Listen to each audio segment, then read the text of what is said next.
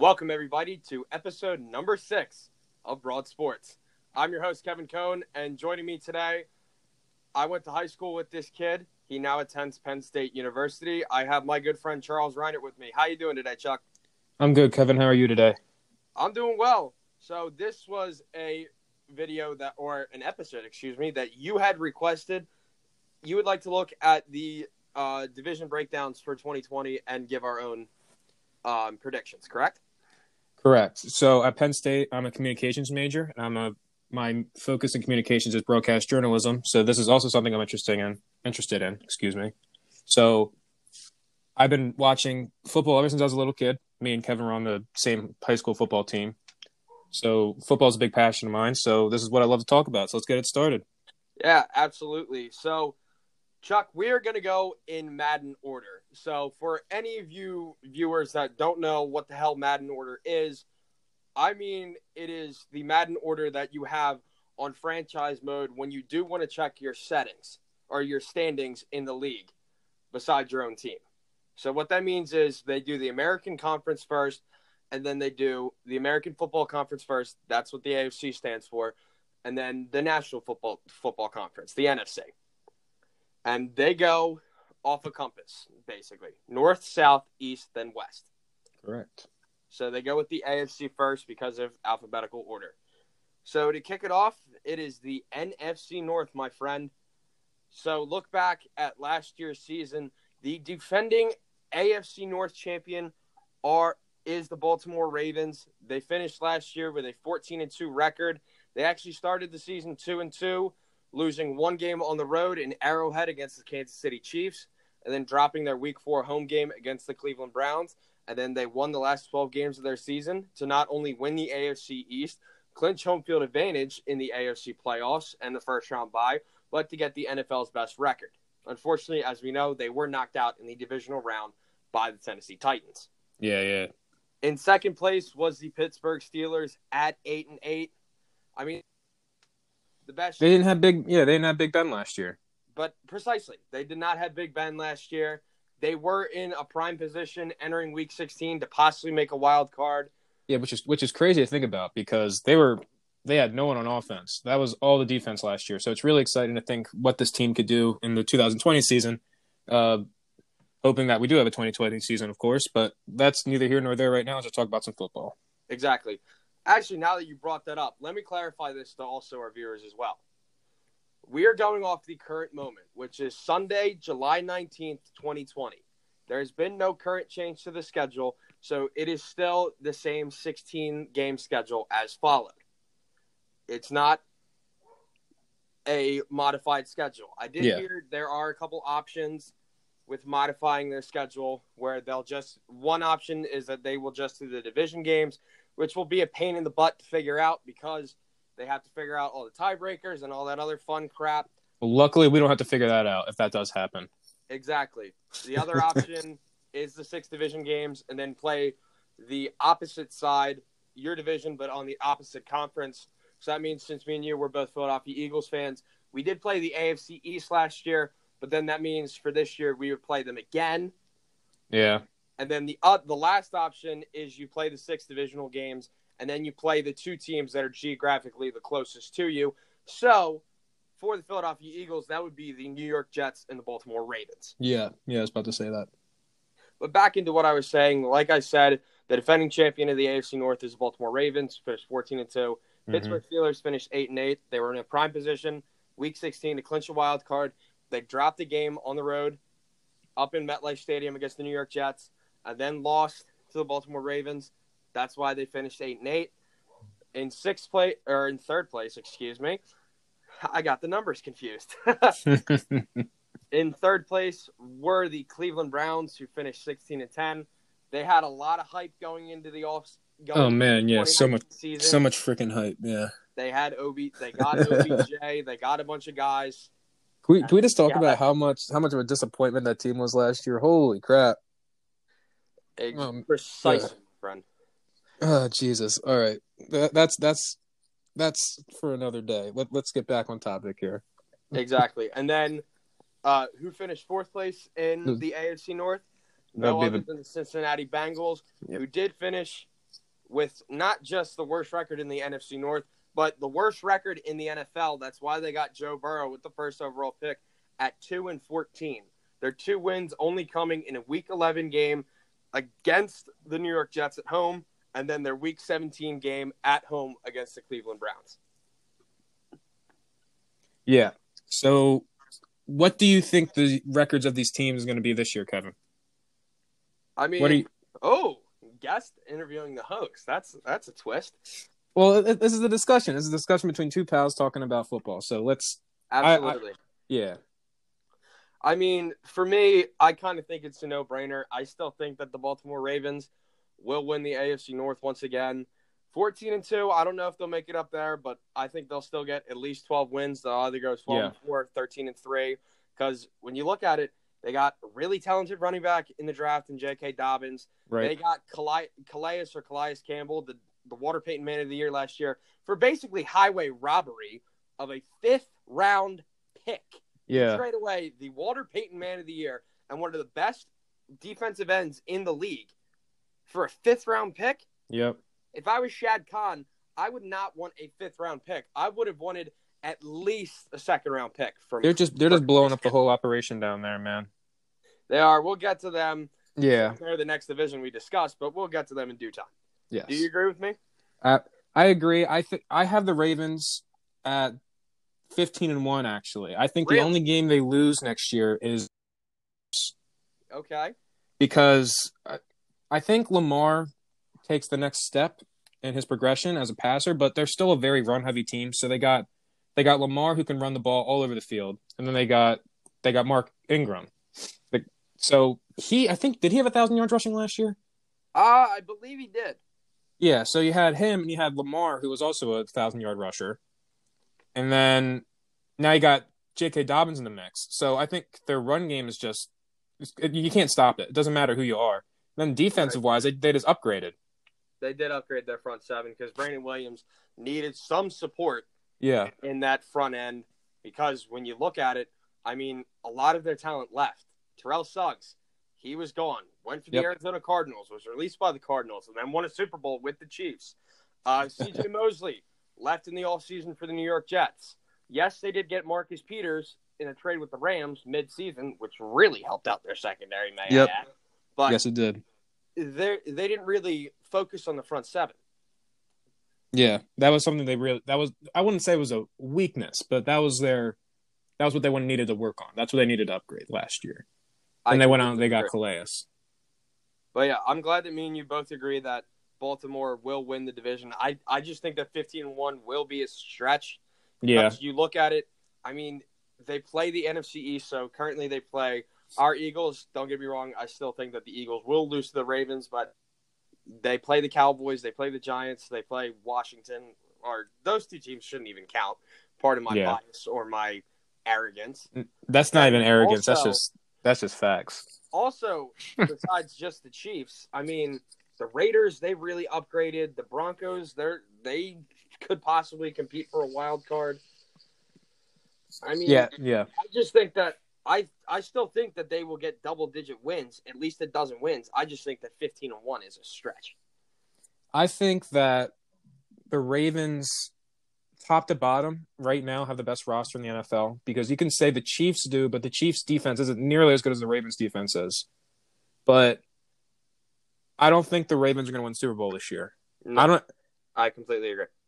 Yeah, I think I, I don't. I'm not saying Lamar can't win a playoff game, but all I know is from the past two seasons I've watched him in the playoffs. he- Both times were home games. By the way, it's not even like he was on the road. Let me Yeah. rephrase something real quick and correct my mistake. I Yep. just pulled up the Ravens schedule. They do not play all the AFC West. They just play the Kansas City Chiefs. They play the AFC South.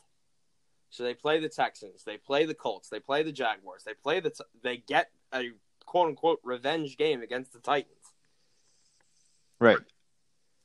So, I mean, I just think they're going to drop at least 3 games. There's I don't I just don't see it see any possible way of them finishing 15 and 1 or 16 and out.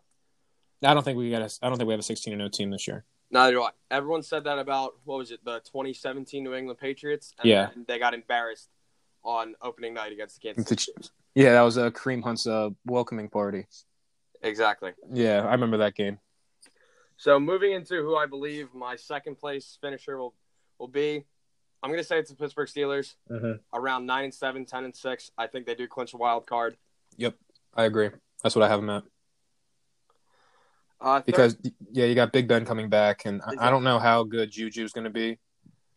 Because last year he was a little bit of a disappointment, I feel like, but at the same time he had uh, Duck. What was his name? Duck Hodgins. yeah, Devlin or Duck, Duck- Duck Hodge- Hodges, a Duck rookie Hodges throwing the ball to him. Majority Yeah. of the year. You also had Mason Rudolph, who had two horrible concussions yeah. last year. How do you think Mason Rudolph felt when uh, he saw Myles Garrett got that big extension from the Browns? Oh boy, he was thinking. It was like, damn.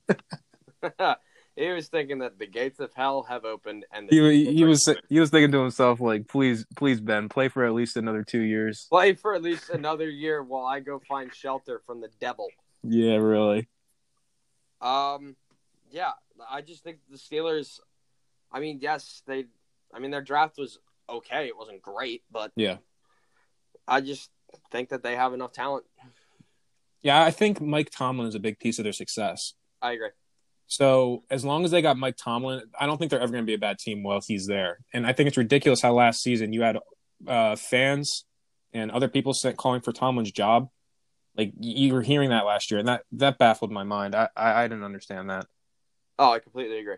Yeah, one of the best coaches in the NFL. Top, I think it's top three coach. Yeah, I would say so. Yeah, yeah.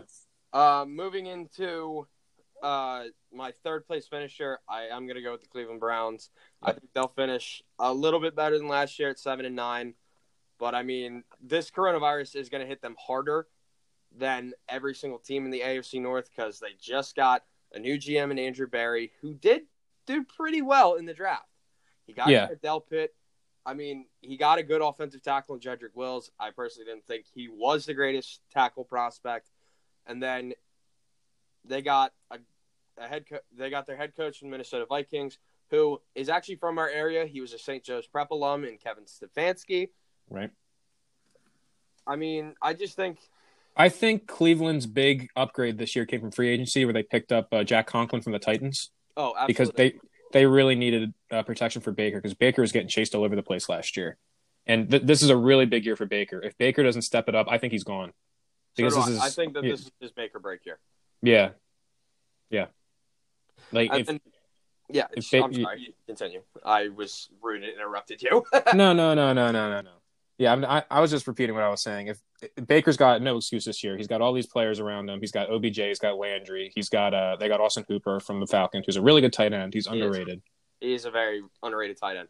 and they got the defense now too. Like their defense last year was great. It was really Baker was the only one that was holding them back. I, I don't know if it was Baker or if it was uh, Freddie Kitchens. uh yeah Kitchens, but no, whatever it was, they got rid of him. They got Stefanski, who's I think was a great great hire. I so agree. there's no excuse this year, Baker. There's no excuse, Mama. I know you're not listening to this, Baker, but there's there's no excuse. You gotta you gotta take the next step this year. We got a little mini Colin Cowherd here talking about your boy Baker. No, not not me. And then last place, they're gonna do better than two and fourteen. I have them at like around five and eleven. Is the Cincinnati Bengals? I think the Bengals go around three and thirteen, just Okay. because I don't think Joe Burrow is the savior. I think some people think he is. I think he's a good quarterback. Don't get me wrong. I don't think he's going to be a bust or anything. But the Bengals, just like the organization, is just a dumpster fire. Oh, There's is. no there's no way one kid who I mean, he was he was a really good quarterback in college at LSU, but he didn't really step forward until his last year. Like the his I believe last year he was a fifth year senior. I'm not entirely sure. Don't quote me on that. But his like junior year at LSU. he was he was a graduate transfer. Yeah, yeah. So his junior year at LSU, he was still a good quarterback, but he like I believe they had him graded at like a fifth, sixth rounder, or his, his senior Yes. year. So I I don't know if last year was a fluke. I'm not saying it was, but the the drafting of Joe Burrow, I don't think is going to be the band aid that puts everything together. You know what I'm saying? They, Yeah, that team still needs so much work. So I think three and thirteen, maybe four and twelve. But Yeah, I can I completely agree. Like I would say more of the five and 11, 4 and twelve range because, like you said, this team needs a lot of work, and also their GM is known to not really spend a lot of money during free agency. But Correct. I think Joe Burrow is a huge upgrade from Andy Dalton and Ryan Finley. Uh, Tee Higgins is going to do, I think, is going to fit really Yeah, well Yeah, into their wide receiving core. that was a great pickup. Think about their wide receiving core. I mean, yes, AJ Green hasn't signed a contract with them. I don't even know if he signed his franchise tag yet. I think he's he gonna did. Be one of the big. He's going to be one of the big 2021 free agents to hit the Mhm. market. But I mean, they still have a really talented Tyler Boyd. Eifert hasn't really lived up to what he was expected to be out of Notre Dame, but that's also because he's been cut down. His really his career has kind of been almost being cut shorter and shorter and shorter due to injury. I mean, the big issue is his O line. Right. That's exact. That's my big problem with having them. You know, like there's some people saying they're going like six games this year. I think that's ridiculous. Just because for the sole fact that uh, Joe Burrow is not going to have the protection that he had at LSU last year, he's just not They're going not. to. So that's that No. takes some time for someone to adjust. Completely, I agree. Because also, when you look about it, like the 2019 NFL draft, they drafted a really good tackle in Jonah Williams from Alabama, but he missed the whole season. Right. So we have to see how that pans out too. That could be a huge, huge game changer for that offensive line in Cincinnati. We'll have to see. Absolutely. Moving on into the AFC South, the defending AFC South champion for the last two years. They've won it the last two years. Is or actually it might have been the last three or four years. Is the Houston Texans?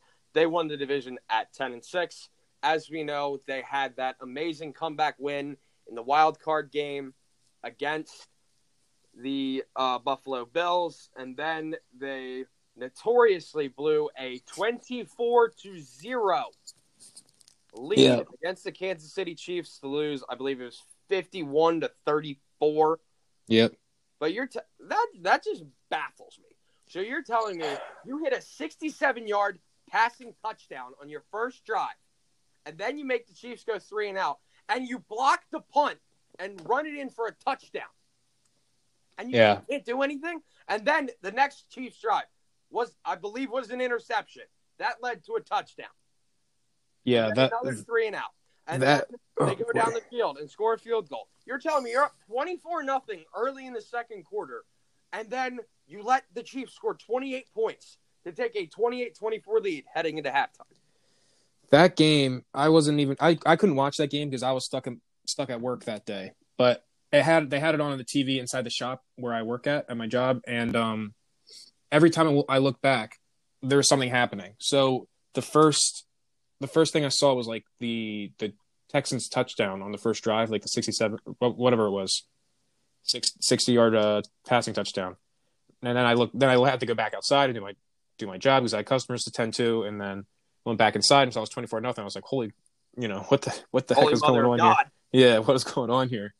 And then, uh, I couldn't really watch a whole rest, a whole lot of the game that day because we were busy because it was around, it was around the holidays and at my job, I work at a car wash. So around the wintertime and around the holidays, that's when we get really busy because people have to get the Pennsylvania salt off their cars because it gets really bad here in Pennsylvania in the wintertime. Yes. So, Uh, yeah, that, that, was crazy. That's a game I really wish I could have watched, but that was a crazy game. I, I ugh. Absolutely, I agree, my friend. I was down at school. Me and my roommate were watching this, and we're like, I can't believe what was going on. Uh, but moving on, second place, and another what the team that got the second wild card was the Tennessee Titans, who finished nine and seven. They were a dark horse heading into the playoffs. They upset the defending Super Bowl champion New England Patriots, ended the Tom Brady dynasty up in Foxborough, went into Baltimore on a chilly January Saturday night and embarrassed Lamar Jackson in a 28 to 12 victory. And then unfortunately fell short of reaching the Super Bowl, losing in the AFC Championship game to the Kansas City Chiefs. that was also a good game. I completely agree. Yeah, Especially knowing that an O lineman scored a touchdown. yeah. Dennis me and Kelly- Kevin, me and Kevin are big O line guys.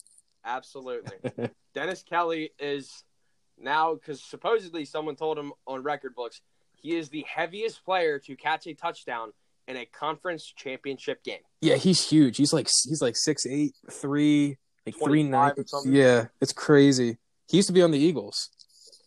Really? No kidding. Yeah, like back. I don't, I don't, I don't know what year. Probably like 20, 2016. I feel like he was on the yeah, because he was on the Eagles before he was on the Titans. Wow, that's really cool. Uh, third place was our boy Frank Reich and the Indianapolis Colts. They finished seven and nine, and then sixth place, knowing that we preluded to them, Duval. The Jaguars finished at six and ten, and they were another really hyped team heading into the 2019 season, especially knowing they just signed Nick Foles for what was it, four years or eight years for 88 million. Was it eight years? Really? It was, I think it was four years, but it was Yeah. still 88 million dollars. It was a lot of money to give to give to our guy. Especially knowing that on the first drive that he had as a Jacksonville Jaguar, he breaks his collarbone, Yeah, throwing a touchdown, a beautiful touchdown pass. Yeah. had to DJ Chark. real shame what happened down there. It is a real shame. So, Chuck, buddy, who you have winning the AFC South? So for the AFC South, I actually I was a little I was a little torn because I think the Colts are going to have a big bounce back year this year. Okay.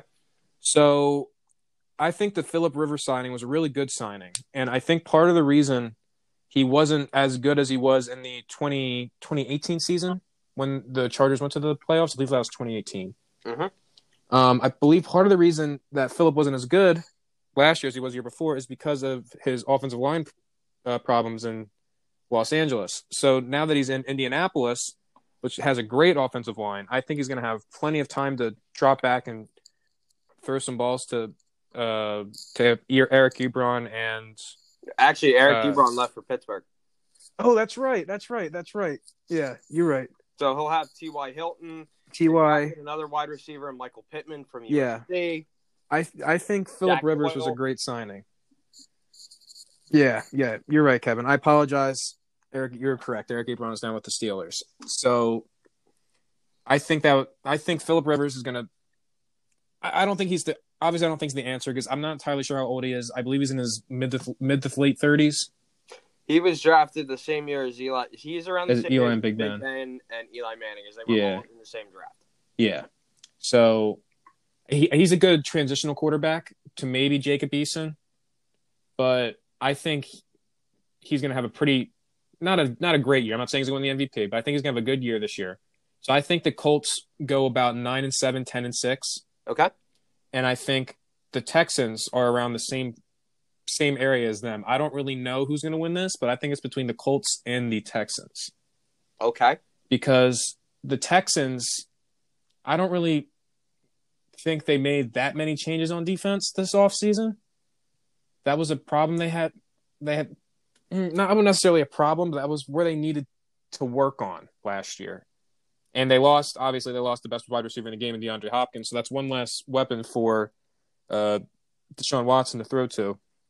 That's a huge loss, I believe, for the offense. I agree. So, so I think they take a step back, not a huge step back, but I don't know if they win the division this year. That's why I have them around nine and seven, 10 and six, and same with the Colts. Yeah, I mean, I could see why you're saying that. I I just agree with Pat McAfee. I think the Colts they're going to win the division. I think they're going to win it either ten and six or eleven and five. Because also, you forgot how stacked their defense is because they have really good safety in Malik Hooker. Yeah, Their Yep. linebacker, their linebacking core led by Darius Leonard is really good, and also they got some help when it came to D linemen in that DeForest Buckner trade. right, right. I just don't know if Houston will be good. Honestly, in my in my personal opinion, because like you saw, I mean, Bill O'Brien got a lot of backlash for what he said to DeAndre Hopkins. DeAndre Hopkins says that the beef is all settled, but I mean, it's just a big risk. You can see a lot of Texans fans are not happy. Usually, where there's noise, it's not good. Bill O'Brien, the head coach, but Yeah. also the general manager. There's a lot of noise going on in Houston, and usually noise doesn't equate to something good. Absolutely. And also, you're telling me that you couldn't get a first round pick out of the second best receiver in the Yeah. league? Yeah. You want to talk about highway robbery? that was highway robbery.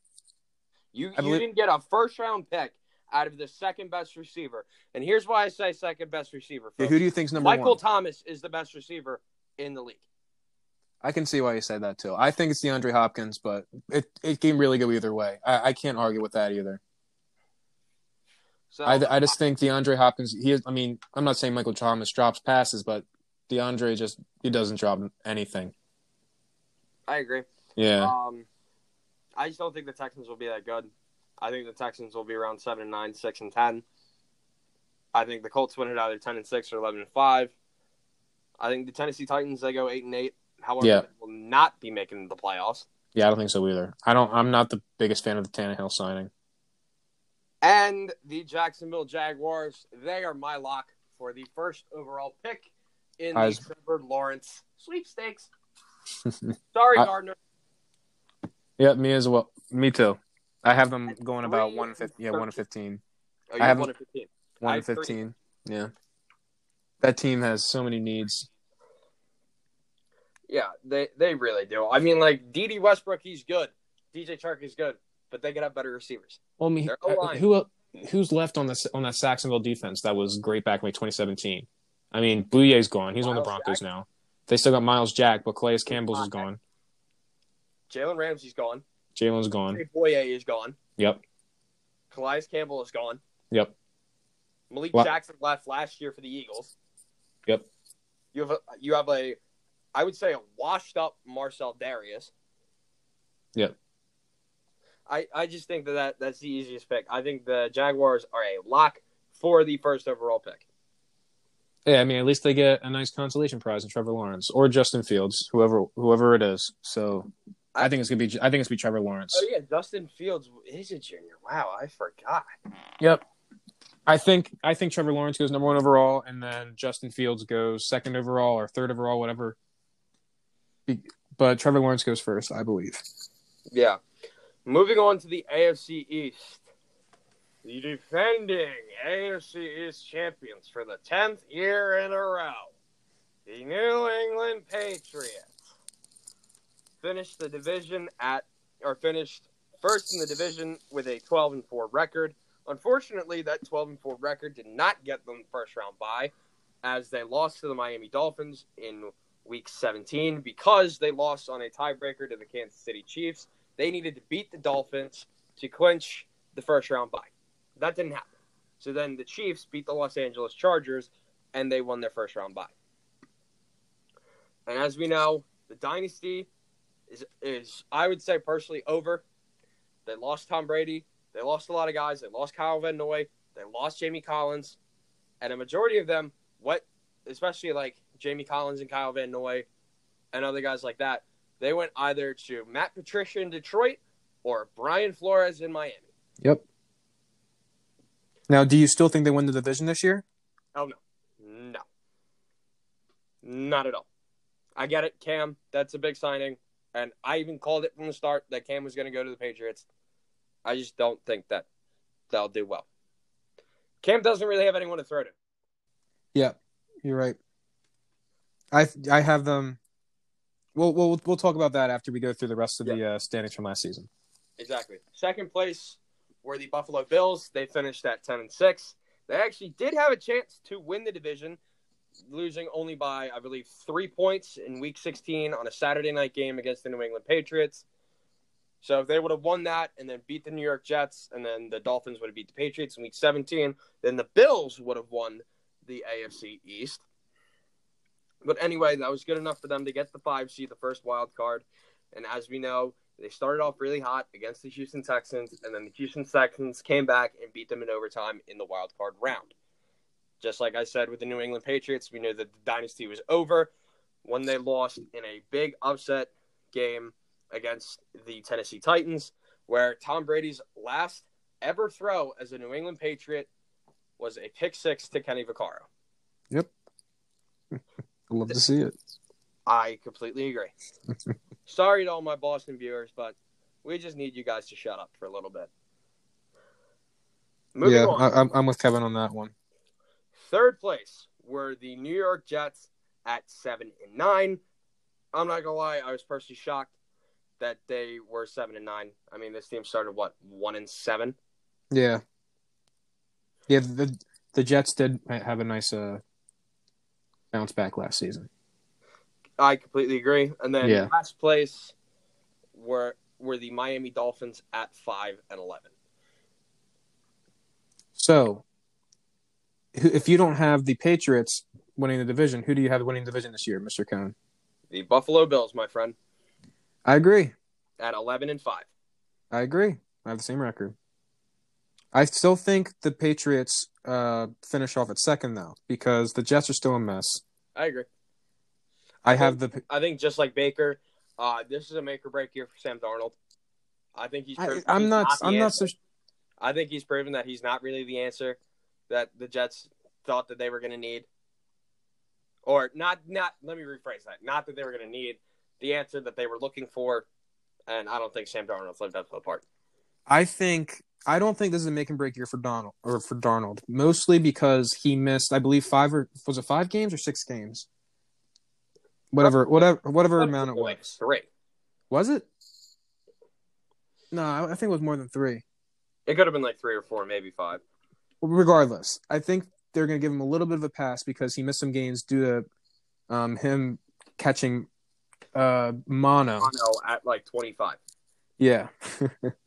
That, that's But a little odd there, buddy. we also have to think that when the Jets didn't have Sam Darnold for like those three or four weeks, they were rotating guys. they were dreadful, absolutely unwatchable because the Eagles played them. And during that- what, forty-seven to ten victory or something. Yeah, like yeah, they had a Luke Luke Falk in there. That was and then Not- Bales went in Yeah. fault because of how terrible he was playing. because it was supposed to be Trevor Siemian, and then Trevor Siemian got hit, hurt in the primetime game against the Browns. Yes, So that was just yeah, that wasn't fun to watch. But as soon as uh, Darnold came back, they they showed some life again, and they also had that big win against the Cowboys last year. So I don't think Darnold is on the hot seat as much as Baker is, but I think if the Jets don't do well this year, the next year is going to be hot seat for for uh, Sam Darnold because I still think the Jets are still kind of rebuilding. They just got Adam Gase for their last year, so he's only in his second year. It usually takes about a year or two for a system to, to become familiar with the players. okay, I agree with that. So I think Sam Darnold still has a little bit more of a cushion than Baker does.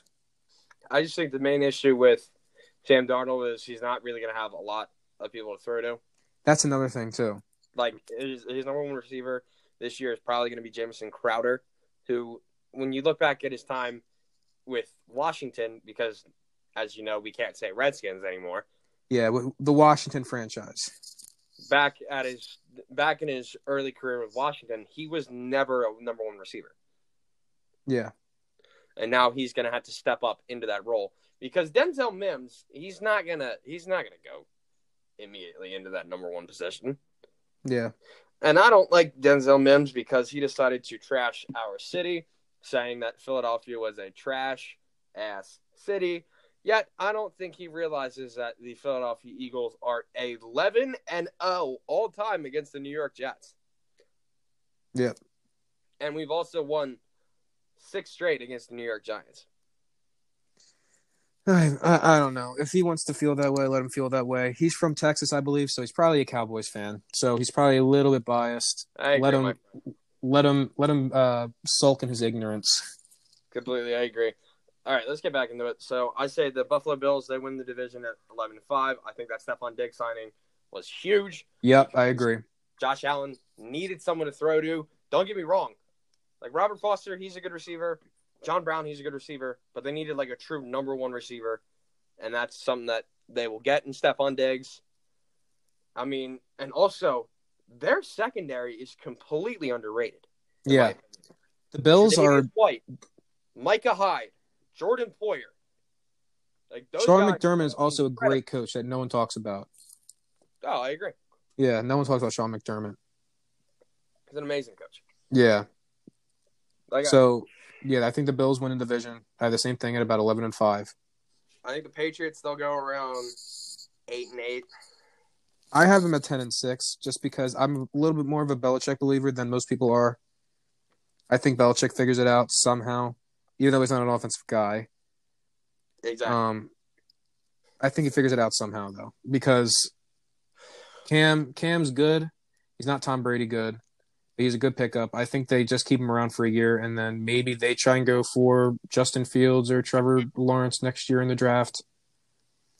But for now, we're not talking about that. We're talking about the now. I think they still go around like nine and seven, ten and six. All right, I respect that. I mean, I'm not the biggest Belichick fan, but I do have to give him some respect. He has more franchises. He are not franchises. He has more Super Bowl rings than any other franchise. He has eight Super Bowl rings. But yeah, by himself. He he won Yeah. two as the defensive coordinator for the New York Giants, and then won his six as head coach of the New England Patriots. Yeah, Uh, the the Jets. Uh, I have it five and eleven. I agree. Nothing special there. Completely agree. Uh, But I do have them last in the division. I think the Dolphins Right. win six game next year. So do I. I have them. Yeah. I think the Dolphins will go seven and nine. I don't know if two is per se the answer. I think that they probably should have drafted Herbert instead of Tua. I think the only surefire quarterback from this past year was uh, uh, number one overall pick who went to the Bengals. Is slipping my name or his Oh. slipping my mind. Joe, Joe Burrow. Burrow. Joe Burrow. Yeah, stupid. Um, I think he's the only surefire quarterback. I think Tua. I think Tua's good. Don't get me wrong. I I see him. I watched him a lot in college because I I I. watched a good amount of uh, Alabama football. So he's a really, really, really good thrower of the football. Like watching him throw football is really something to behold. But you also have to remember, think of all the players that were around that around him in college. All the first Jerry round Jeudy, talent. Hey Smith, Jalen Yeah. Henry Ruggs. That's why I'm not a big Jalen Hurts fan when the Eagles signed him because that that's not that's a discussion for another day. But I there's just there's just That so much talent. Yeah, that's such a there's so much talent in that at that program. So we'll have to see how he does in Miami. I don't think he starts this season. I think but I think that Patrick starts. He gets the keys to the car around. probably about Uh, week six, maybe. Week Yeah, yeah, I agree. I just think until Tua shuts me up, I'm gonna keep doubting him because he is pretty injury prone. I mean, he's been injured. Like we know, he, sh- he basically shattered his hip in that game against Mississippi State this year. But I mean, he's been dealing with ankle injuries. He's been dealing with knee injuries. He also been dealing with hip injuries even before he actually shattered his hip. Yep. So that's why I have my doubts against him because he has all these things stacked up against him. If you look at the 2018 SEC championship game against Georgia, he injured both ankles in those ga- in that game. Yeah. He got sacked and then was limping, I believe, on his right ankle. Then got sacked again and injured his left ankle. That's why Jalen Hurts had to come into the football game because he had injured his other ankle. Yeah, I really hope Tua proves me wrong. Like I'm really rooting for him. I want Tua to do. I, I am too. I just Yeah. have my doubts until until Tua shows shows me that he's a great quarterback and he shuts me up. I will have my doubts. Yep. I agree. Exactly, my friend. And now, finally, into our final AFC division, the AFC West. The defending AFC West champions. They are they've won. Excuse me, they've won the division. I believe the last four years. The defending Super Bowl champions, the Kansas City Chiefs. They went twelve and four. They started the season not too hot at six and four. They had that big, big game in Kansas City against the Oakland Raiders where they completely embarrassed the Raiders. The Raiders mm-hmm. could have taken over the division lead if they beat the Chiefs, who were struggling at that point. But then they went on to win six straight. Like they beat Tom Brady in Foxborough, and that's what got them their first round bye. They had the comeback win against the Houston Texans. They had the comeback win against the Tennessee Titans. And in Super Bowl 54, they were down by 10 points and came back and won a great 31 to 20 victory to win their second Super Bowl in franchise history over the San Francisco 49ers. Yep. It's crazy for me to think that you look at every single game that they played the divisional, the AFC Championship, and the Super Bowl. All three of those games, they trailed by double digits, and they still pulled out the victory. Yeah, man. They, when you got Patrick Mahomes on your team, it tends to happen. Absolutely, I agree. I think this is a given. I think me and you will definitely both say that they repeat as champions. Yeah, I think I don't know. I'm not entirely a believer in the Super Bowl hangover. I do think it's a thing on some teams, but I just think Patrick Mahomes is too good. I, So- I. I I still think they're going to the Super Bowl. I haven't really thought about I don't really make my Super Bowl predictions until probably about like week 3 or 4 of the of the uh of the Of the season, of the season. Yeah, excuse me. Um, yeah, I, I'm not. I don't really know who's going to be Super Bowl this year. That's what I'm saying. I don't make preseason Super Bowl predictions because it, Because it's really anyone's game. Super hard. Yeah, like when the Eagles won the Super Bowl back in 2017. Like I, me, me, I can at least say for me. I don't know about you, but for me, I had no idea the Eagles were going to win the Super Bowl that season. Neither did I. Yeah, you just don't know. Sometimes some teams just capture lightning in the bottle. Who knew, Who knows? Maybe the Jack the Jaguars will win the Super Bowl this year. You never know. Exactly. You never know. Yeah. But like, I think me and you agree that the Chiefs will repeat. But then there's people that doubt the Chiefs, like Adam Rank from NFL Network. As you know, he's the guy who comes in at, or he's the guy who breaks down every team's schedule and predicts their victories. He has the Denver Broncos winning the AFC West. No. Clown. Absolutely not. I think the Bron- I think the Broncos have a great season this year, though. Don't get me wrong. What? But I don't think they beat the Chiefs, But back into or for the division at least. exactly back into this division. This was technically a two-way tie for second place, with the Denver Broncos finishing seven and nine, and then the then Oakland, now Las Vegas Raiders, finishing seven and nine, and then fourth place was again probably the most overhyped team this year, the Los Angeles Chargers at five and eleven. Yeah, that was a last last year. That was not a very fun division to watch. I didn't watch a whole lot of the AFC West last year, besides the Chiefs. But I think- I think that is going to change this year. I think the AFC West is probably going to be the most the most exciting division to watch this year. um, I agree. I think the Chiefs the Chiefs win at fourteen and two. Yes. I have the Broncos at eleven and five, and I think they I think they split with the Chiefs. I think they beat the Chiefs at least once this year. I say I say that they split it as um, K- Kansas City wins in Kansas City and Denver wins in Denver. Yeah, because I feel like Denver's going to be that. There's always that one team that uh, goes from like you know having like three or four wins the season like the season before, and then having like eleven wins the next season. I think the Broncos are the, are that team this year. Last year was the Niners. This year, it's, I think it's going to be the Broncos. Yeah, I agree. I think the Raiders will also get in the wild card as well. I think they get. I think they nab that seven seed because you have to remember that they expanded the playoffs this year. Yes, they did. I think the Raiders get that get that wild that last wild card spot. Yeah, I think every team in, in this division is a really solid football team. Like I can't really look at any of these teams and think, yeah, there's uh, there's an obvious uh last place here. I think there's an obvious first team, but I don't think any of these guys are an obvious last last place. I just think the Chargers, the biggest handicap with them is going to be the quarterback. I think Tyrod Taylor is a little bit underrated. I think he's a grown up. He's going to do what he needs to do before he can pass on the torch to Justin Herbert. I agree, I'm- but I think that it'll end up like 2018, where Tyrod Taylor, or actually, it, I think it's pronounced Tyrod. Is it Tyrod? I, I don't. I think he said it in an interview one time. Um, We'll call him Mr. Taylor. How about that? Mr. Taylor, number five. Um, he started week one, as we know. 2018 Cleveland Browns just started with a tie against Pittsburgh Steelers, and then Thursday night football against the Jets. He injured himself, and they. I'm a bi- I'm a big fan of Mr. Taylor. I think he was great when he was in Buffalo. I agree. Um, I, re- I really am rooting for him out there because I think he did. I don't I don't know if he's a starting quarterback in this league, but I don't think he deserves to be the journey, journeyman quarterback he's kind of become. I completely So- agree. I hope he does well this season. I hope he stays healthy for his sake and for our viewing sake.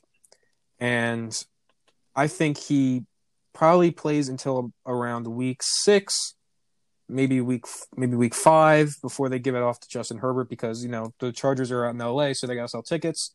They got their first round pick this year, who's a quarterback. They got to put him on the field. Absolutely, I agree. So, So, now, so now let's. Do, I'm not going to say to, for you to say your uh, your seedings, but let's give the recap again for the viewers. Who were your four division winners and your three wild cards for the AFC this year?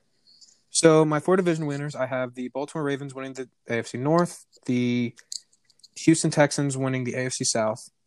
I have the Buffalo Bills winning the AFC East, and I have the Kansas City Chiefs winning the AFC West, with the Broncos, the Bills, and the Colts winning the wild card. And wait, there's one more wild card spot. Wait, the Bills in the wild card, or are they division winner? Oh yeah, no, no, no, you're right, you're right, you're right. Uh, the Patriots a wild card. I'm sorry, Okay, and uh, the Steelers at wild card. okay. So, like I said, for our viewers, my my division winners, the AFC North will stay with the Baltimore Ravens. The Kansas City Chiefs will win the AFC West. The Buffalo Bills will win the AFC East, and the Indianapolis Colts will win the AFC South. With the Pittsburgh Steelers, Denver Broncos, and Las Vegas Raiders as your th- as the three wild card teams. So that was the NFC, buddy. Now let's get into our division, or uh, not our division, but our conference for our team, the NFC. This is where it gets good. Absolutely, I agree. Kicking it off into the NFC North, the defending NFC North champions are the Green Bay Packers. They finished with a record of 13 and 3. Our Eagles were one of their three losses at home week 4 Thursday night. great night. That was a great night. At Lambeau, that was an amazing night, especially knowing that Craig James stepped up when he, they really needed him. Yep. His first play in scrimmage, he tipped it up, and Nigel Bradham was able to catch the game clinching interception for the victory. But anyway, they finished with a record of 13 and 3. They were the second seed in the NFC. They did beat the Seattle Seahawks in a close fought game and then went out to San, Santa Clara, who they went out to earlier in the season and got embarrassed on Sunday Night Football and then got embarrassed again in the NFC Championship game by the San Francisco 49ers. Right. So for the NFC North this year, I'm not entirely sure how well the Packers are going to do. I think that there's a lot of there's a lot of uh, distraction going on up there with them drafting Jordan Love in the first round, and I'm not entirely sure that Aaron Rodgers is happy up there anymore because he he led the NFL in throwaways. Yes. So I don't actually don't have the Packers winning this the uh, division this year. Okay, before you get your prediction, I'll let's just read off the rest of the division. Yep. Second place was the Minnesota Vikings, who finished with a record of ten and six. That was good enough for them to clinch the second wild card spot in the NFC. As we know, they did win that overtime game in New Orleans against the New Orleans Saints, where for the first time in forever they decided to wear all purple, and then they headed to San Francisco to Flo- or Santa Clara. I should actually clarify. I see I see what you did there. I see what you did there. Um, but they they held their own in the first half, but then the second half They were beaten by the better team. Yeah. Kirk Cousins is just not a good playoff quarterback. He's not a he's not a good big game quarterback. No, no matter if it's prime time or playoffs. Yes, I. I'm not the big I'm not the biggest Kirk Cousins fan. And even by his record, he is the worst Monday Night Football quarterback in NFL history. Yes, sir. So, and then in third place was the Chicago Bears, who finished the season at eight and eight. And then last place, who got the third overall pick, was the Detroit Lions, who finished with a record of 3 12 and 1. Their one tie being the Arizona Cardinals, and one of their three wins being against our Philadelphia Eagles. Yeah, we don't talk about that. I agree. There was plenty of horrible calls, especially especially that Miles Sanders face mask, guys. What the hell was that? And the NFL refs don't talk about that. That was that was egregious A lot of Eagles cheap shots. I could I could go on for days, especially that Carson Wentz cheap shot. in the by playoffs. Yeah. Mr. Clowney. Who is he still? Is he on a team right now? Is he Uh, employed? I, I think he signed his franchise tag with Seattle, maybe, but Yeah, I don't know. I think We're not we're not fans of uh Jalen But- Clowney around here. the Eagles were looking into signing him. I think the issue with that is that he would probably have to issue the city of Philadelphia a public apology. I don't I don't want him. No, Keep him, keep him off the team. so, Chuck, who do you got winning the NFC North? If it's I actually I actually think the uh I think the Minnesota Vikings okay, win the win the division this year. I can see that. I think their record is about 12 and 4. I think they split with the Packers Okay, and I think I have the Packers at 10 and 6. All right. Now, I'm not entirely sure like like, like I said, I don't know how the Packers are going to be this year. I don't know if 10 and 6 is completely possible. I think they could I think they could easily, you know, go 13 and 3. It's just all up, I think it's all up to Aaron Rodgers. If Aaron Rodgers wants to win, I think he will win. And if he just doesn't care, he they they go 10 and 6. And I think he's getting really unhappy up in Green Bay. I think he wants to get out of there. Wants to become a free agent, go play for like you know, some team in Florida or California, Some are warm.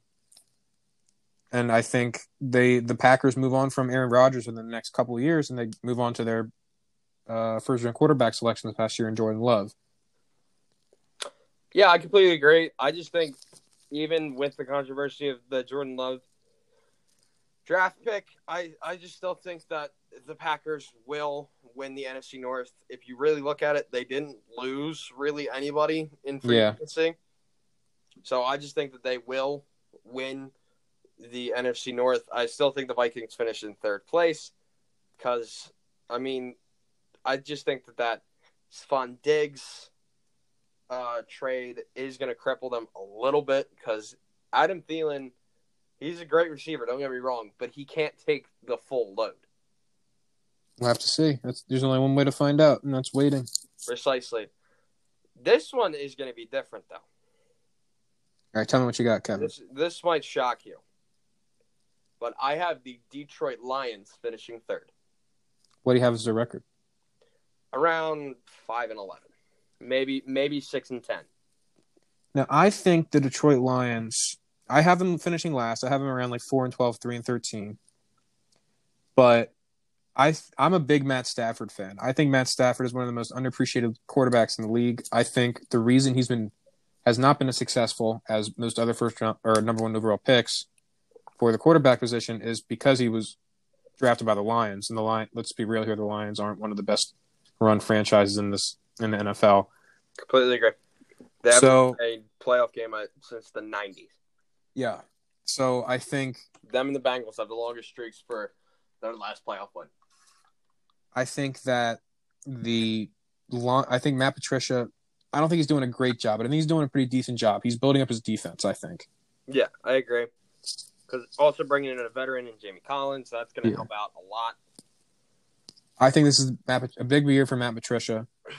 So do I. I, I don't know how many more years uh, Matt Stafford has left on his contract, um, but I think the Matt Stafford days in Detroit are start are going to be limited from here on out because I don't know if they're going to re-sign him. But I- I have Completely agree.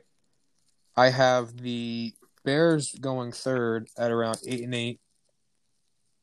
I don't know how well Nick Foles is going to do in Chicago because don't get me wrong, I love Nick Foles.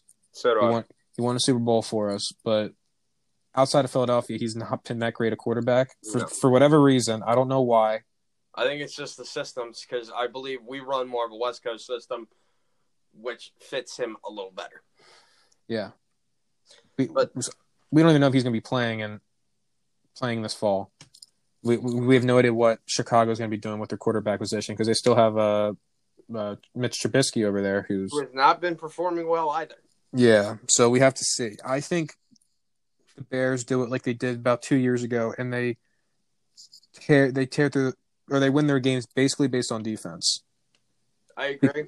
Because all the quarterback has to do when you have a great defense like that and a and a good running game, all the quarterback really has to do is just manage, just be a game manager essentially. The defense, because defense, I'm I'm a big fan of defense. If you have a good defense, I think you win a lot of football games. Completely, I agree. So, I yeah, that's why I have them around like eight and eight. Yeah, I can see why you say that. I just think that that quarterback issue is going to be too much for them. That's the that's their main issue. I mean, their their defense is really good. Don't get me wrong. Eddie Jackson, he's one of the best one of the best safeties in the league. But yeah, I just I just think that the Lions somehow will find a way to finish third. But we are all entitled to our own opinion. Am I right about that, Chuck? That we that you are. Exactly. Moving on to the NFC South. The defending NFC South champions are the New Orleans Saints. Shout out to our boy Patrick Griswold. He was here for episode one and episode four. He is a member of Who Dat Nation. The Saints finished with a record of 13 and 3. They did lose out on tiebreakers for the first round bye, as they did lose to the San Francisco 49ers. They did not play the Green Bay Packers, but the Green Bay Packers had a better conference record than they did. Moving on. They were the three seed in the NFC playoffs, and they lost their wild card game at home in overtime which was another game with them full of controversy against the Minnesota Vikings. Yeah. I think so. At the Saints, I, am not entirely sure how. Like I have, we, will talk about records in a minute, but the Saints have just yeah, the Saints have just been snake bitten these past couple years. The refs have really not been on that team's side for whatever reason. I don't know if there's any blood down there, but yeah, I completely agree. It's gonna be a really fun division to watch this year, though. Absolutely, I agree. There was quote unquote a kind of second place tie, but just because Atlanta did have a better division record, both Atlanta, the Atlanta Falcons, and the Tampa Bay Buccaneers both finished with a record of seven and nine which the Falcons they started off poorly. Their first win was against the Philadelphia Eagles, and then they lost so many games in a row, and then they finally picked up a couple good quality. They did have some quality wins last year. They did beat a couple playoff teams, like I like I've said. They went to San Francisco and beat the 49ers. They went to New Orleans and beat the Saints. They beat the Eagles at home. The Falcons were a very strange team last year. I completely agree. Yeah, I I have no idea what was happening there because I'm like about halfway through the season, everyone was calling for uh, Dan Quinn's job, and then he just flipped a switch, I guess, and they they started winning again because they were having some pretty ugly losses. Completely, I agree. And then Tampa, Tampa's record really shocked me. So when you think about it, their defense is not that good. Yeah, and but, Jameis Winston and threw a lot of interceptions. Jameis was the first NFL quarterback to ever go 30 and 30. Yeah. It's crazy to think that if they just had a quarterback that was just like somewhat decent, what they could have done. Because they there's there's so many offensive pieces down in Tampa Bay. Now they got they got Tom Brady there now, so we got to see how much tank or how much gas he has left in the tank. The only issue, I'll I'll get to that when we describe yeah winners. And then last place was the Carolina Panthers, finished with a record of five and eleven. They started off pretty well. I mean, they started the season five and three, and then lost the last eight games of the year. Yeah, that was a huge collapse for them. Yeah, the firing of Ron Rivera midseason was definitely not, not helpful for them. And yeah. also, Cam Newton re-injuring his foot in preseason didn't help either. Injuring yeah. his foot in the preseason. Then I believe week one he re- or week two he re-injured his foot, which kept him out for a majority of the year. So then you had to have Kyle Allen step up into a big role, and I mean he started off great, but then his numbers just went down and down and down and down and down from there. Yeah. So I think that the Teddy Bridgewater signing, the Robbie Anderson signing, that's going to help. Matt Rhule, that's going to help them as well. And Matt Rhule's a Philly. He was at Temple for a couple of seasons, so he has some ties back here to Philadelphia. Yeah, and then they also brought in LSU's old offensive coordinator and Joe Brady to do the to do the play calling for them. I think the Carolina Panthers this year are going to be very interesting. I I have a really think- I think I have I have them around like seven and nine. I because if you if you look at Matt Rhule and what he's done at Temple and then he did at Baylor, who's also a Penn State guy, by the way. absolutely I agree. Um, he was always. I don't think he's going to be bad this year, but his first year at Temple, I, I'm not entirely sure of his record, but he I believe he only won like two games his first year at Temple, and then he completely built that program all the way back up, and to the point where they were almost top ten because back in like 2016 when they the, there was the Halloween game against Notre Dame. If they won that game, they probably would have been top ten for the first time and I think it was for like I, I don't know what how many years Like it was. Great Depression. Yeah, but that he built that team all the way up. That they were undefeated up to that point, and then they unfortunately they lost to Notre Dame. But I agree. he he breaks he completely like rehauls systems, and he's good at what he does. It takes a couple years for him to get there, but then he uh, gets the team to where they are. And then he did the same thing at Baylor. His first season at Baylor, I don't think he won a single game. No, they won one and eleven, and they won their last game of the year against guess who? Who? The Kansas Jayhawks. That's why they won a game because they Yeah. played Kansas. But that's even embarrassing to know that Kansas finished with the same record as you, yeah. And you lost to Liberty. You lost to Duke. But, then like he builds the program back up again after And after like three years. Twelve and two. Yeah. So he's good at what he does. It takes a little while for him to get going. And this is the NFL. I think it, I think the Matt Rhule signing for the Carolina Panthers was good. I think they have enough talent I- there where quote unquote hiring for them. yeah. I think there's enough talent there to keep Matt Rhule in games this year. Because you got, you know, you got Christian McCaffrey, he's the top five running back. Oh yeah, You have you have pieces you have some pieces on offense besides Christian McCaffrey. I mean you have Robbie you have Robbie Anderson signing, which was a good signing. I think he was a good receiver. And you have Ethan Moore, who is a quality receiver. Yeah, yeah, and then you have uh, Teddy Bridgewater, who I think is a really is a pretty good quarterback. I don't think he's really good. I think he's a he's a pretty good quarterback. So I think they'll win some games this year. I don't think they're going to be awful. I think I So Chuck, who you got winning the NFC South? so I have the New Orleans Saints winning the NFC South So do I. at thirteen and three. Right on the dot with me as well. Yeah, and then They You have- lose anybody, and getting that and getting a quality number two receiver in Emmanuel Sanders for Drew Brees to throw to is money.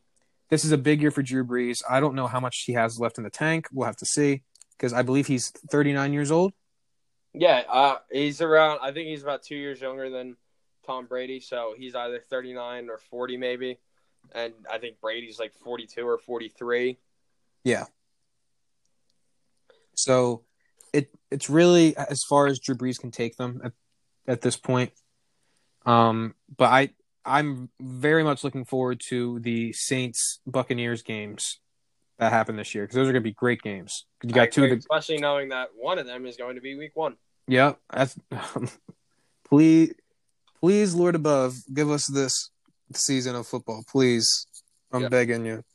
I agree. The Saints will win the division at thirteen and three. I think the Bucks they finish second. I just think Tom Brady. I They're not making the playoffs. I'm I'm saying it right now. I don't care if you think that this is a bold statement. The Buccaneers will not make the playoffs. I disagree on at that. Tom Brady's.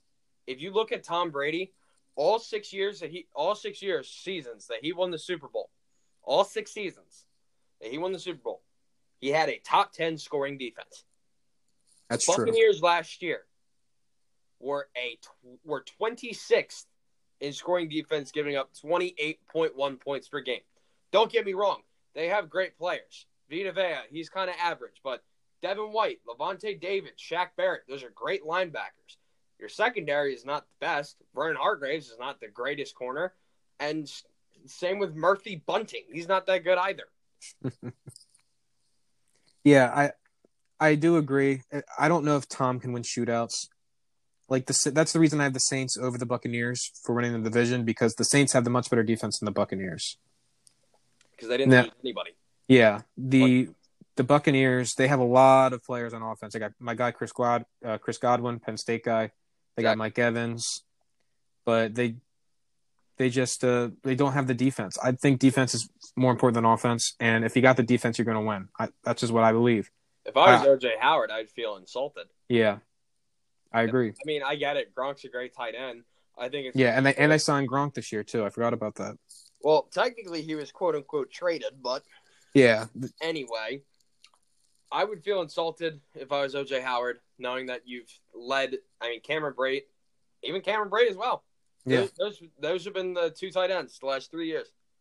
And I also think a little side tangent. I think it's ridiculous that Gronk has not played in the NFL in two years. You're gonna give him a 94 in Madden 21, and you're gonna give our boy Zach Ertz a 90. Future episode of this podcast, Kevin. Let's just have some nice rants about these ridiculous Madden ratings that came out the other day. Yes, like Carson Wentz and Dak Prescott have the same rating. Are you kidding me? Mm, yeah, it's, it's ridiculous. That's not Dak. Dak should be lower, and Carson Wentz should be higher. I believe they marked Saquon Barkley at like a at like a 92, He should be like a 95. at least a 95. What's I would love to see what Zeke is. So Ugh. anyway, back into it. Falcons. I got Falcons finishing last.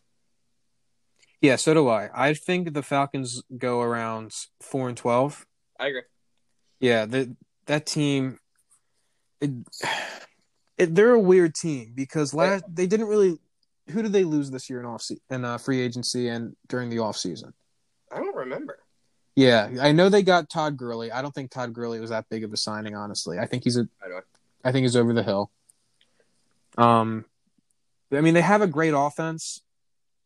And But I just they think- got a good they got a good draft pick in AJ Terrell, but but you got you look at the rest of the division. The rest of the division is just too good, I agree. and their defense. I mean, Desmond Trufant's a good corner. No, he's going. Is he gone? All right. Oh, never mind. Never mind. He's going. I don't know where he signed, but I know that they let him go. Never mind then. Yeah. How about Ke- how about Keanu Neal? I I mean, bel- it, it did suck last year that his season was cut short. Yeah. I believe he tore his Achilles either week one or week two. Actually, I think he did tear it in the Eagles game. Yeah.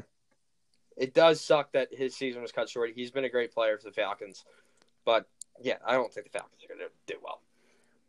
And the Panthers are going to finish third. Again, they're another team just like They're hard to predict me. for me. just like with Cleveland. They have a brand new coaching staff, so Yeah, that those are the teams are going to be those teams are going to be the hardest hit during this whole uh, pandemic because you can't these teams can't get together. yeah, and you can't. You literally just have to look at playbooks. Like you can't. You can't run your routes. You don't. You can't practice the the um the pass protection. So you you're just learning it virtually, and then now you basically are saying, okay, now we have two weeks to shove all this new crap into your brain. Yeah. That's not going to be enough time. So, New Orleans one, Tampa Bay two, Carolina three, Atlanta four. Agreed. Agreed. Moving into our division, my friend, Oh boy. This is a doozy. NFC East. This is going to be the longest part of the podcast right here talking about this. Oh, I agree. the defending NFC East champions are our Philadelphia Eagles. We won the division at nine and seven. Everyone was doubting us after we lost our Week 13 game in Miami against the Dolphins. I did as well. I was like, "How did we lose to the Dolphins?" We all heard it from all the Cowboys guys, but hey, the Dolphins at least had some wins. We didn't lose to a winless Jets squad. Yep. but we won the last four games of our year, We we were all against division opponents. we when it came time to came to step up to the plate, Carson Wentz stepped up. Carson Carson Wentz stepped up. That's what we'll we'll get to uh discussing the Eagles roster uh after we go through all this and you exactly. take us through. So they won the division at nine and seven. Unfortunately, they did lose a heartbreaker in a wild card to the Seattle Seahawks. Coincidentally, so you know we lost to the Seattle Seahawks at home also this year in the regular season. Yep. We lost 17 to 9 in the regular season, and we lost 17 9 in the wild card. Yeah. It seems like every year we play the Seahawks. Even this year, we have the Seahawks on the schedule again this year. We have the Seahawks on our schedule this year. It's a Monday night football game. That's one of the that's one of the teams I have us losing to because Russell Wilson somehow always has our. Yeah, we never Target. beat the Seahawks. It's I, I think Russell Wilson is undefeated in his career against Philadelphia Eagles. yeah, and we it seems like we always play like this year we played them in Philadelphia, but it seems like we always play the Seahawks in Seattle, which is makes it a ten times harder, uh, or ten times harder game because playing in CenturyLink is not ideal for any team, especially when you're an, an East Coast team flying up to the Pacific Northwest for a primetime football game. I completely agree. Second place was our most hated team. This is the team that I put the most ill will towards too in our division. And I'm not even going to say it. It's that team in uh, Central Texas with that navy blue star. You know which team I'm talking about, right? Yeah, the team that should not be named. Yeah. Like I said in episode one, this is called Broad Sports for a reason. This is with a Philly bias. So I will not be naming this team. It is a team with the navy blue star, or as I sometimes say, the Devils team. They finished with a record of eight and eight. They were basically completely healthy heading into our Week 16 game against the Philadelphia Eagles. The only injury that that team had was Leighton Vander Esch. Yep. We had, even though Nelson Agholor wasn't the biggest issue, Nelson Agholor was out. DeSean Jackson was out. Malik Jackson was out. Lane Johnson was out. And you're telling me you can't beat a bunch of practice squad players?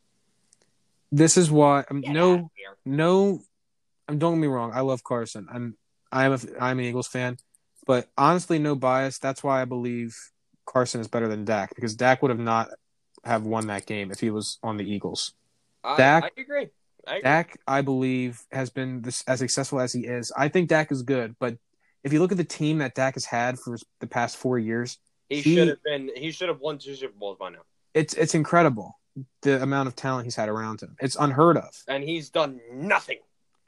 i mean he's he's won divisions but I mean, you could say that Carson Wentz has done nothing, but he started uh, the whole Super Bowl for the Philadelphia. See, Eagles. that's I always get in, I get in arguments with Philadelphia fans about this all the time about how, of course, the Wentz didn't win a Super Bowl. Nick Foles did. All right, well, who His- got us in his position? His name is still on that Lombardi Trophy. Well, they don't actually put his name physically on there, but he's still on that banner, yeah, like still on that roster. who who put Nick Foles in position to go on the run that he went on? Carson Wentz. Yeah, Carson did it, and Carson probably would have done the same exact thing if he didn't have his ACL torn against the Rams. Carson would have won MVP. Yeah, so don't sit here and tell me that Carson Wentz did nothing the Super Bowl year. Exactly. Like I'm gonna go on my little tangent later about how Carson's over Dak. I say it with bias and also unbiased as well. I just think that Carson's a better quarterback. Oh, Carson's injury prone. Dak's like, yeah, yeah. Dak has started 67 games in his career if you include the playoffs. Carson's played in 10 less games. He's played in 57 games if you include the playoffs. They have the same amount of touchdowns. Dak has one more interception than Carson. Of course, he's got a better passer rating. Of course, he's got a better completion percentage. Of course, he's got more passing yards because he's played in 10 more games. Yep. People are acting like Carson Wentz has never has never missed a game in his career, and they're both at the same number of games. When it's not true, It's a misleading stat line. it is a misleading stat line. Yeah. I believe that the Cowboys this year, or the team that should not be named, I apologize. The Team that shall not be named. The team in Arlington has up, definitely upgraded around Dak with the weapons that he has. God, I'm gonna feel like Harley Quinn saying this. The team with the owner of Mr. J. Yeah. I feel like Harley Quinn saying that when I'm not even talking about the Joker, even though the dude is a clown. The yeah. team that has Mr. J and his son, Mr. J, I'll say JJ, as which didn't make any sense because his first name starts with a, I believe, a D, but still. Or how about DJ as Yeah. general manager? Oh, this team has so much talent, but don't get me wrong, they had a great draft. They that's the thing though. You they have no who do they have on defense now? Trevon, well, they got a good corner. They got Trevon. Va- they got they got Vander Esch, they got Miss they got Lane Vander Esch, and they got Jalen. uh they got Jaylon Smith. But what about their secondary? They- I mean, they drafted Trevon Diggs, but yeah, like Chidobe Awuzie, not that good. Xavier Woods, not that good.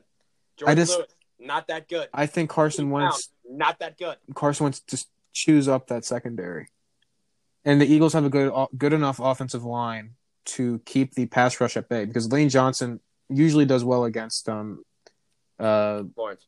yeah Yeah, I agree. And also, you want to talk about, oh, Dak's better against the Eagles. He's got more wins. Okay, yeah.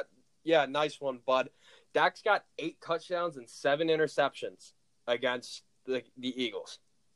Carson, he's won less game against he's won less games against the Cowboys. Twelve touchdowns to only two interceptions. That's the stat. Like, Carson Carson steps who? up to the plate. Really, Carson is better against the Cowboys than Dak is against the Birds. Mr. Skip Bayless always likes to say that Carson has like Oh, a that- deer That, deer in the headlights but hey, uh, least- I don't know quality to him. I don't know if he's a fan or not, but at least we have our man Shannon Sharpe defending us. I love Shannon Sharpe. That's my man. So do I. But back into the division, third place was the New York Giants, not by much really, at four and twelve, and then last place was The Washington that franchise. team that is burgundy and gold. I can't say their name because their team name doesn't come out until tomorrow. Like I said, I'm filming this on Sunday, July 19th, 2020. This will definitely probably not be out by tomorrow morning. So if this comes out Tuesday or Wednesday, sorry, but I just have to say the Washington team with burgundy and gold. I hope that they do not switch from burgundy and gold. I- That's what my last episode was about, about the Washington team name. But back into it. I they believe that they said that last at three and thirteen. I, I sorry to I'm sorry to interrupt you, Kevin. I believe they did say that they're keeping the burgundy and gold. That's good. So Um, what do you what do you have for your records for the NFC East, Kevin? Philadelphia Eagles will win the NFC East. Okay. This is somewhat unbiased, but I just also think here is the advantage that the Eagles have that no one has talked about. We have our coaching staff. Yep. All other three teams in the division have new coaching staffs. Like the Giants, they got a new guy in Joe Judge, A wide receiver St. Joe's coach. Prep and Lance, uh, but a Lansdale Catholic graduate. You have, and uh, I apologize to all Giants fans, but we're gonna sweep them. When you have Jason Garrett as your offensive coordinator, oh please, Yep. And then Ron, you have Ron Rivera. uh, which and is a good hiring, and also having Jack Del Rio as your DC, that's gonna be Yeah. Good, so. I think the this team Redskins will be good in a pretty in a, in a couple of years. the Redskins. I mean, the Redskins have just been so bad for a little while now. I'm, the the only way they can, or the only direction they can really go at this point is up. Exactly, I- and they have the pieces to do it. I thought they were gonna. I thought they were gonna be the team that signed Cam Newton and have Cam Newton go back with uh, Ron Rivera. But then the issue is Kyle Allen also left the Panthers for the Redskins. Yeah. So we'll see. We'll have to see. Couple. I I, give agree. give it a couple years until they're until But- they uh, get back to where they were. Philadelphia Eagles, they win the division at 11 and 5. Yeah, Agreed. Dallas Cowboys, 8 and 8. They, I have them at nine and seven. because everyone's talking about, oh my God, this team's so good. Okay, we unfortunately you can't say anything about Neville Gallimore from Oklahoma. Never played in an NFL game. You can't say anything about Trayvon Diggs. Hasn't played an NFL game. And as much as everyone, we always talked about how salty we were, that that team, that the team that shall not be named, took CeeDee Lamb. You can't say anything about CeeDee Lamb either because he's never played an NFL game. And Yep. that leaves Mike McCarthy in an awkward position because Amari's going to be your number one receiver. That's a given. Now, what does he do? Does he move? Does he take Gallup from the number two position and move him into the slot, or does he keep CeeDee in the slot? Now, here's a stat to keep in mind: forty-two percent of the completions that CeeDee Lamb had this year at Oklahoma were in the slot, but like only forty-two percent. That's less than fifty percent. Yeah. That means fifty-eight of them were outside the slot. or 58%, excuse me. So that leaves him in a predicament. Do you put CeeDee in the slot or do you move Gallup into the slot and put CeeDee at number two? That's a that is a great question to ponder, but I think you keep CeeDee in the slot because I, I don't did Michael Gallup play the slot last year? I can't No, recall. the number two receiver. Randall Yeah. Cobb was the slot. And Randall is Randall Cobb still on the team? Nope, he left. Yeah. So I think you put you put CeeDee in the slot, and you keep Gallup at number two, and obviously Amari at number one. You just gave him that big contract, so he's going to be playing against the Eagles for a little while. I agree. So I think the Cowboys offensively this year, Dak's in for a big year for all my fantasy football players. He should be high up on your on your list for your quarterback this year to go after. But I I don't know if the Cowboys have enough talent on defense to really get them to that next step. Oh, to, oh, they don't. yeah, They don't. And I think What I think- talking about? There's still Demarcus Lawrence. Okay. they got one. That's one good pass Robert rusher. Quinn. Yeah, Lost Robert Quinn to Chicago. yeah. They, they just don't. They Oh my God, have. we signed we signed Gerald McCoy. Okay, Gerald McCoy is washed up. You saw his season in Carolina this year; it was abysmal. Same with Dontari Poe. His season in Carolina this year was abysmal. They don't have enough places or enough pass rushers on defense to really make a difference. I feel, and not enough game changers in the secondary to really make a quarterback. Uh, to really make a quarterback. They don't. What's the word? They, they they don't have a good secondary, or not as good as it should. No, they don't. The Yeah. secondary is terrible. A, We- a good like, quarterback will eat that secondary. wrong. The Eagles, we actually improved our secondary a little bit. Yeah, they. Javon well, we picked- Wallace was a great choice. I watched him at Clemson. He was a great player at Clemson. Adding, getting Darius Slay from the Lions really helped. As I don't know if you're going to agree with me. I think Nickell Robey-Coleman that was a great signing. yes, well. it was. Yeah, I agree. Yes, we still have Jalen Mills. Yes, we still have Rasul. Yes, we still have Avonte. Yes, we still have Sid, which I think Sid should have been gone last year, in my personal opinion. He has not lived up to his expectations. But, I mean, we addressed our issues and we fixed it. Yeah, I Uh, think the Eagles. The Eagles are- drafted Trevon Diggs, but we can't say anything because he hasn't played in the NFL yet. the Eagles are definitely the I feel unbiasedly, I think the better roster. The better roster doesn't always necessarily mean the better team. Especially if you break it down by positions, like yeah. because of course the in my opinion the Eagles have the better quarterback. Eagles now have a better O line because yes, Tyron Smith is still on the team. Yes, Zach Martin's still on the team, but Zach Martin wasn't known for being vocal. Tyron Smith's not known for being vocal. That was all Travis Frederick, and now Yeah. he's gone. He retired. I mean, the running backs. If you had to say collectively as a squad, I'm gonna take Corey Clement, Miles Sanders, and Boston Scott. But if you're just saying the starting quarter, the starting running backs, I'm gonna take Zeke, of course. Of course. But like like I just said, I would take Miles Sanders, Corey Clement, and Boston Scott over Pollard and Zeke. Even though people will probably give me crap for that. How can you not take Zeke? Zeke's in a running back rotation. Zeke is the uh is the lead running back for the Cowboys, or as a lead running back for the Cowboys, I would honestly take him over Miles, even though I think Miles is going to have a big step forward this year. I agree. Uh, wide receivers, unfortunately, I have to give it to the Cowboys. Yeah, I agree. Tight ends, that's easily uh, the Eagles. Zach Ertz and Dallas Goedert are over Blake Jarwin. What, bro? Are you kidding me? Jason Witten? No, Jason Witten's not even a Cowboy anymore. He went and left for the Raiders. Yeah, Like, yeah. that- All they have is uh, did they? I I think they drafted a tight end this year. I could be mistaken. I could be mistaken. I know they drafted a Pine Richland guy and JMU uh, alum and Ben DiNucci in the seventh round. You know, I think you just you put- you put the rosters next to each other. I just think the Eagles have a better roster. I do too. Now, do you think the Giants are going to have a better record than the Redskins? Yes, I have the Giants at three and thirteen, and the Redskins at two and fourteen. I agree. Because the thing is with Washington, like, yeah, they're good, but like I said, they need to implement their roster in place. Like the Giants, they fixed a lot of their issues. Like they they had a terrible secondary, but now Jabril Peppers finally got some help with Xavier McKinney joining the roster. Now Daniel Jones has a decent O lineman in Andrew Thomas. Like when you look at it, like Dwayne Haskins needs a receiver. They don't even know Dwayne Haskins is going to be the starting quarterback. Exactly. Like Terry McLaurin, he's a good he's a good wide receiver, but like Trey Quinn is not cutting it. Yeah. And you're t- uh, yes, I get it. You take Chase Young, he's an amazing talent. He's hometown. You take him in the connections, but you're basically just saying, "Oh yeah, let me beef up my D my D line." You don't really need to be beefed up. The Redskins do have a good front seven. Yeah, Or, I'm sorry, not the Redskins, the Washington franchise. They still have a good. They still have a good linebacker in Ryan Kerrigan.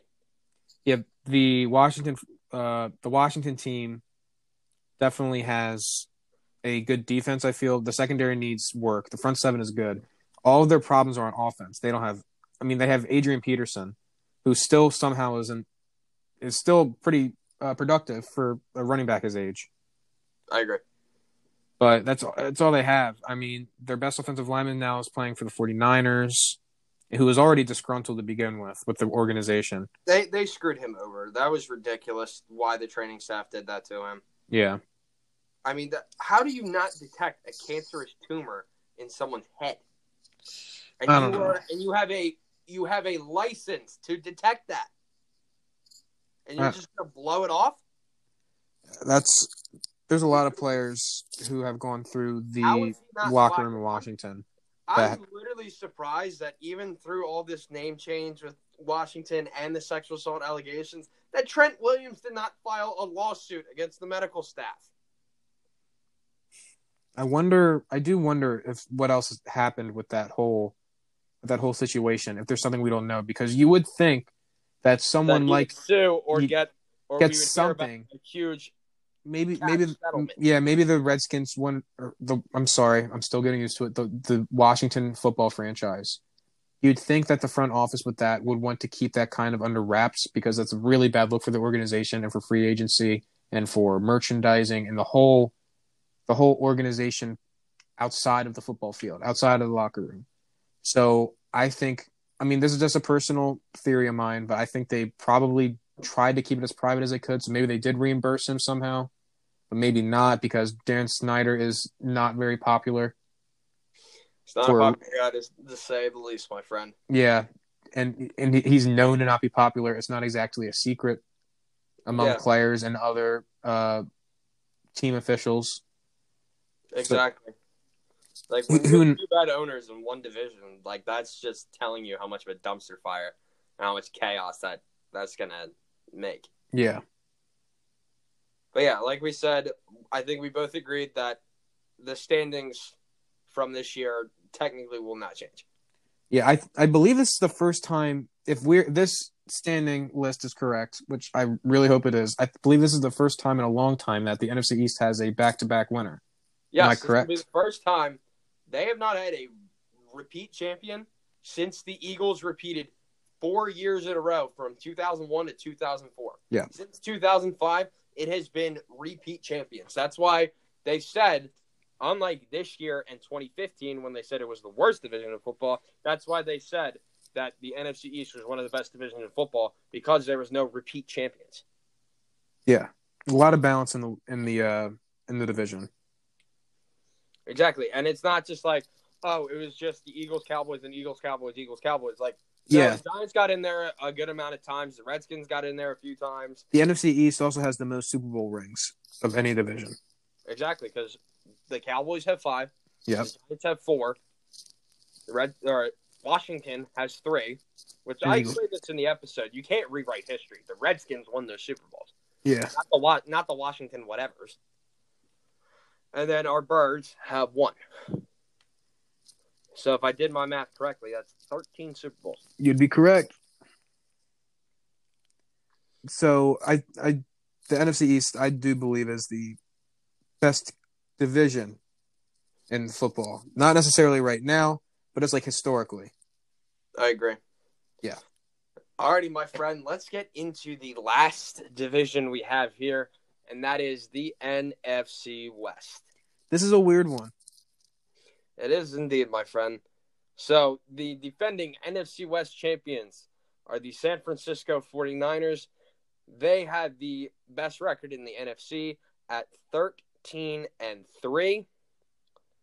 However, they did need to beat the San or the Seattle Seahawks week 17 Sunday night football. They won by 1 yard to get that number 1 overall seed and even win the division cuz you know they lost their home game against the Seahawks. Yeah.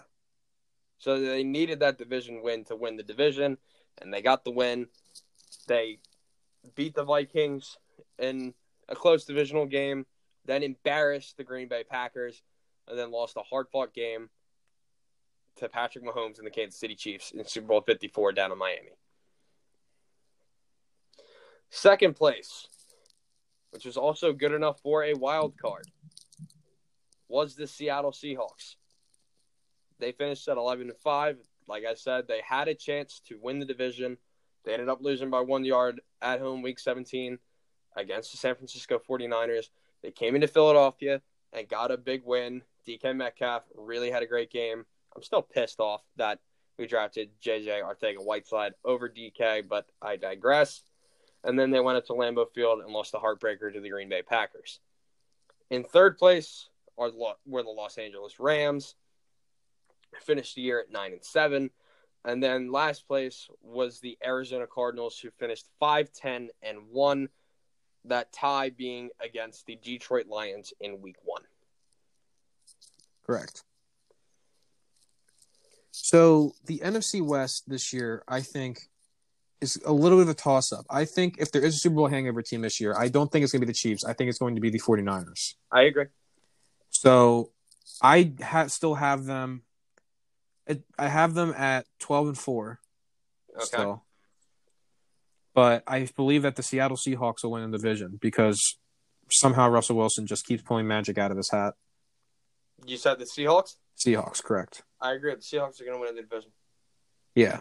Now, the team that I'm most excited to watch this year is the Arizona Cardinals.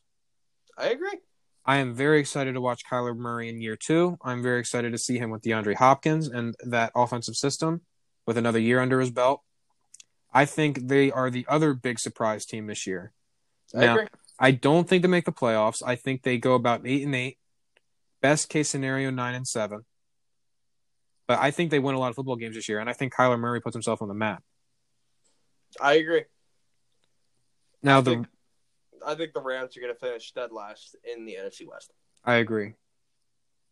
The Rams did literally nothing. They did. I believe they didn't even have their first pick in the NFL draft was in the third round.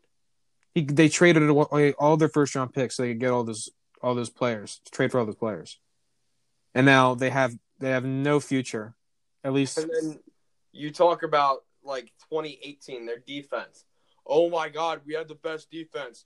Cory Littleton, Aqib Talib, Marcus Peters, and then Aaron Ndamukong Suh. Aaron Donald. Look what happened. Yeah, Ndamukong Suh left for Tampa Bay, and he re-signed with Tampa Bay, I believe. You traded Marcus Peters to Baltimore. You traded Aqib Talib to Miami, and Cory Littleton left for the Raiders. yeah. It's that team fell apart really fast Left all by himself, basically. with those atrocious jerseys. May I add? Blech. That- Don't even get me started on that white, like the bone. Ugh. Yeah, That- But that's Los Angeles for you. downgrade, big They downgrade, super Los Angeles hipster. Very, a big downgrade in my opinion. I agree. Um, I think they Yeah. finished last too. I I have them around like five and eleven. I agree. Um, so I have the Seattle Seahawks winning the division at 12 and 4. I think the San Francisco 49ers, they finished 10 and 6. Yes, they added in Trent Williams because Joe Staley retired. Correct. However, you lose one of your good running backs, Matt Breida. He left for the Miami Dolphins. We took Marquise Goodwin from them. Yeah. Uh, Emmanuel Sanders left for uh, New Orleans. You trade away DeForest Buckner. I believe that the defense for the 49ers this year is what's going to win them their football games. You got Joey Bosa. Joey Bosa is Nick Bosa. Or, oh yeah, I apologize. Nick Bosa. Nick Bosa is the, the Chargers. correct. I apologize. Um, Nick Bosa is an absolute monster coming off the edge. I agree. But So- I, I don't think that Solomon Thomas is as good as everyone thought he was going to be. No, he's yeah, he was a disappointment. I mean, Jimmy Ward, he's good in the secondary, but it, Yeah. it's just going to be tough for Jimmy G, knowing that your best receiver is like Kendrick Bourne. I mean, they do still have George Kittle. I think George Kittle is a very uh, active tight end in the passing game. I can- I mean, he can do everything. Obviously, I really, I think George Kittle's the, probably the best all-around tight end in the National Football League. Travis Kelce is is really good. Don't get me wrong, but I think he's bet more effective on his team as a pass catcher, while George Kittle is more effective on his team as both a pass catcher and as a run blocker. I agree. So I think that the Niners take a step back. I don't know if it's a huge step back. Will get a, I still think that the Niners will get a wild card. They just will not win the division. Yeah, I agree. There's too much talent on that team for them not to be good. At least the nine and seven team. And then And- Seattle, like, yes, they didn't do like the best when it came to the draft, but also they didn't They really have- anybody either. They have Russell Wilson though. Exactly. Yeah, it's all There's it's all you need. that he's going to leave for years. Oh, he's going to go sign with the New York Giants. He's going to go sign with the Jacksonville Jaguars. Everyone was thinking that. And he stayed in Seattle. Even though I have a feeling his relationship with management is falling apart. Uh, Russell Wilson to me, he just doesn't seem that kind of guy that would just leave. He, like he would need a really good reason. He's not one of those guys that would jump ship. Yeah. Now, if we're talking about Dak Prescott, on the other hand, his contract negotiations, they're turning into Kirk Cousins, where he has to play on the franchise tag. And then, like we know, Kirk Cousins played two straight seasons on the frickin' franchise tag and then left. I Drew believe Brees did the same thing. Dak Prescott is the third quarterback in NFL history to play on a franchise tag. I did First one was Drew Brees for the Chargers, and then he left to go join the Saints. Look what he's look what he's done since. Yeah. The second one was Kirk Cousins, and then left for eighty-four million, every single penny guaranteed, with the Minnesota Vikings, and he has not performed well either, and he has not performed up to that eighty-four million dollar paycheck that he quote unquote deserved.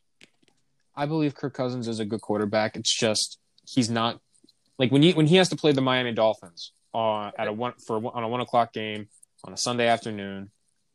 He's gonna you know he's gonna put up three fifty on them, throw for three touchdowns, no interceptions. But then Exactly. you play but then you play like Sunday Night Football in Lambeau Field, and he's going to be crapping in the corner. yeah. Now Dak Prescott on the other hand, Dak Prescott does step up to the up to the plate.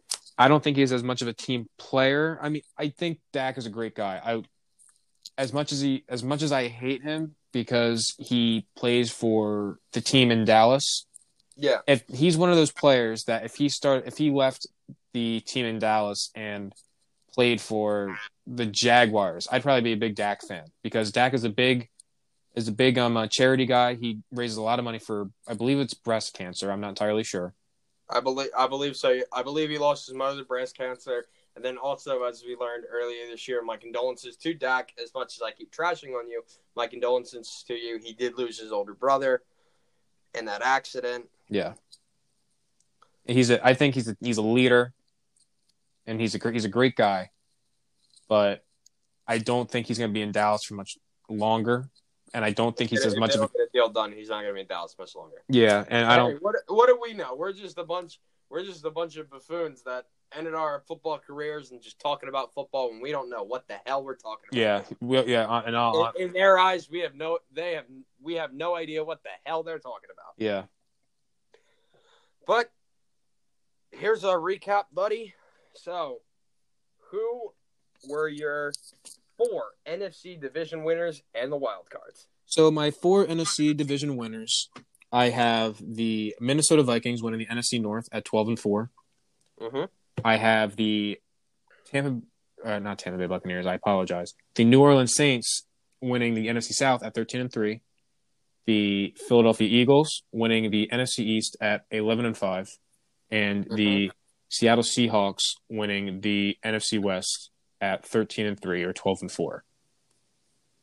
Now, for the wild cards, I believe the Green Bay Packers will sneak in at around 10 and 6, 11 and, 11 and 5.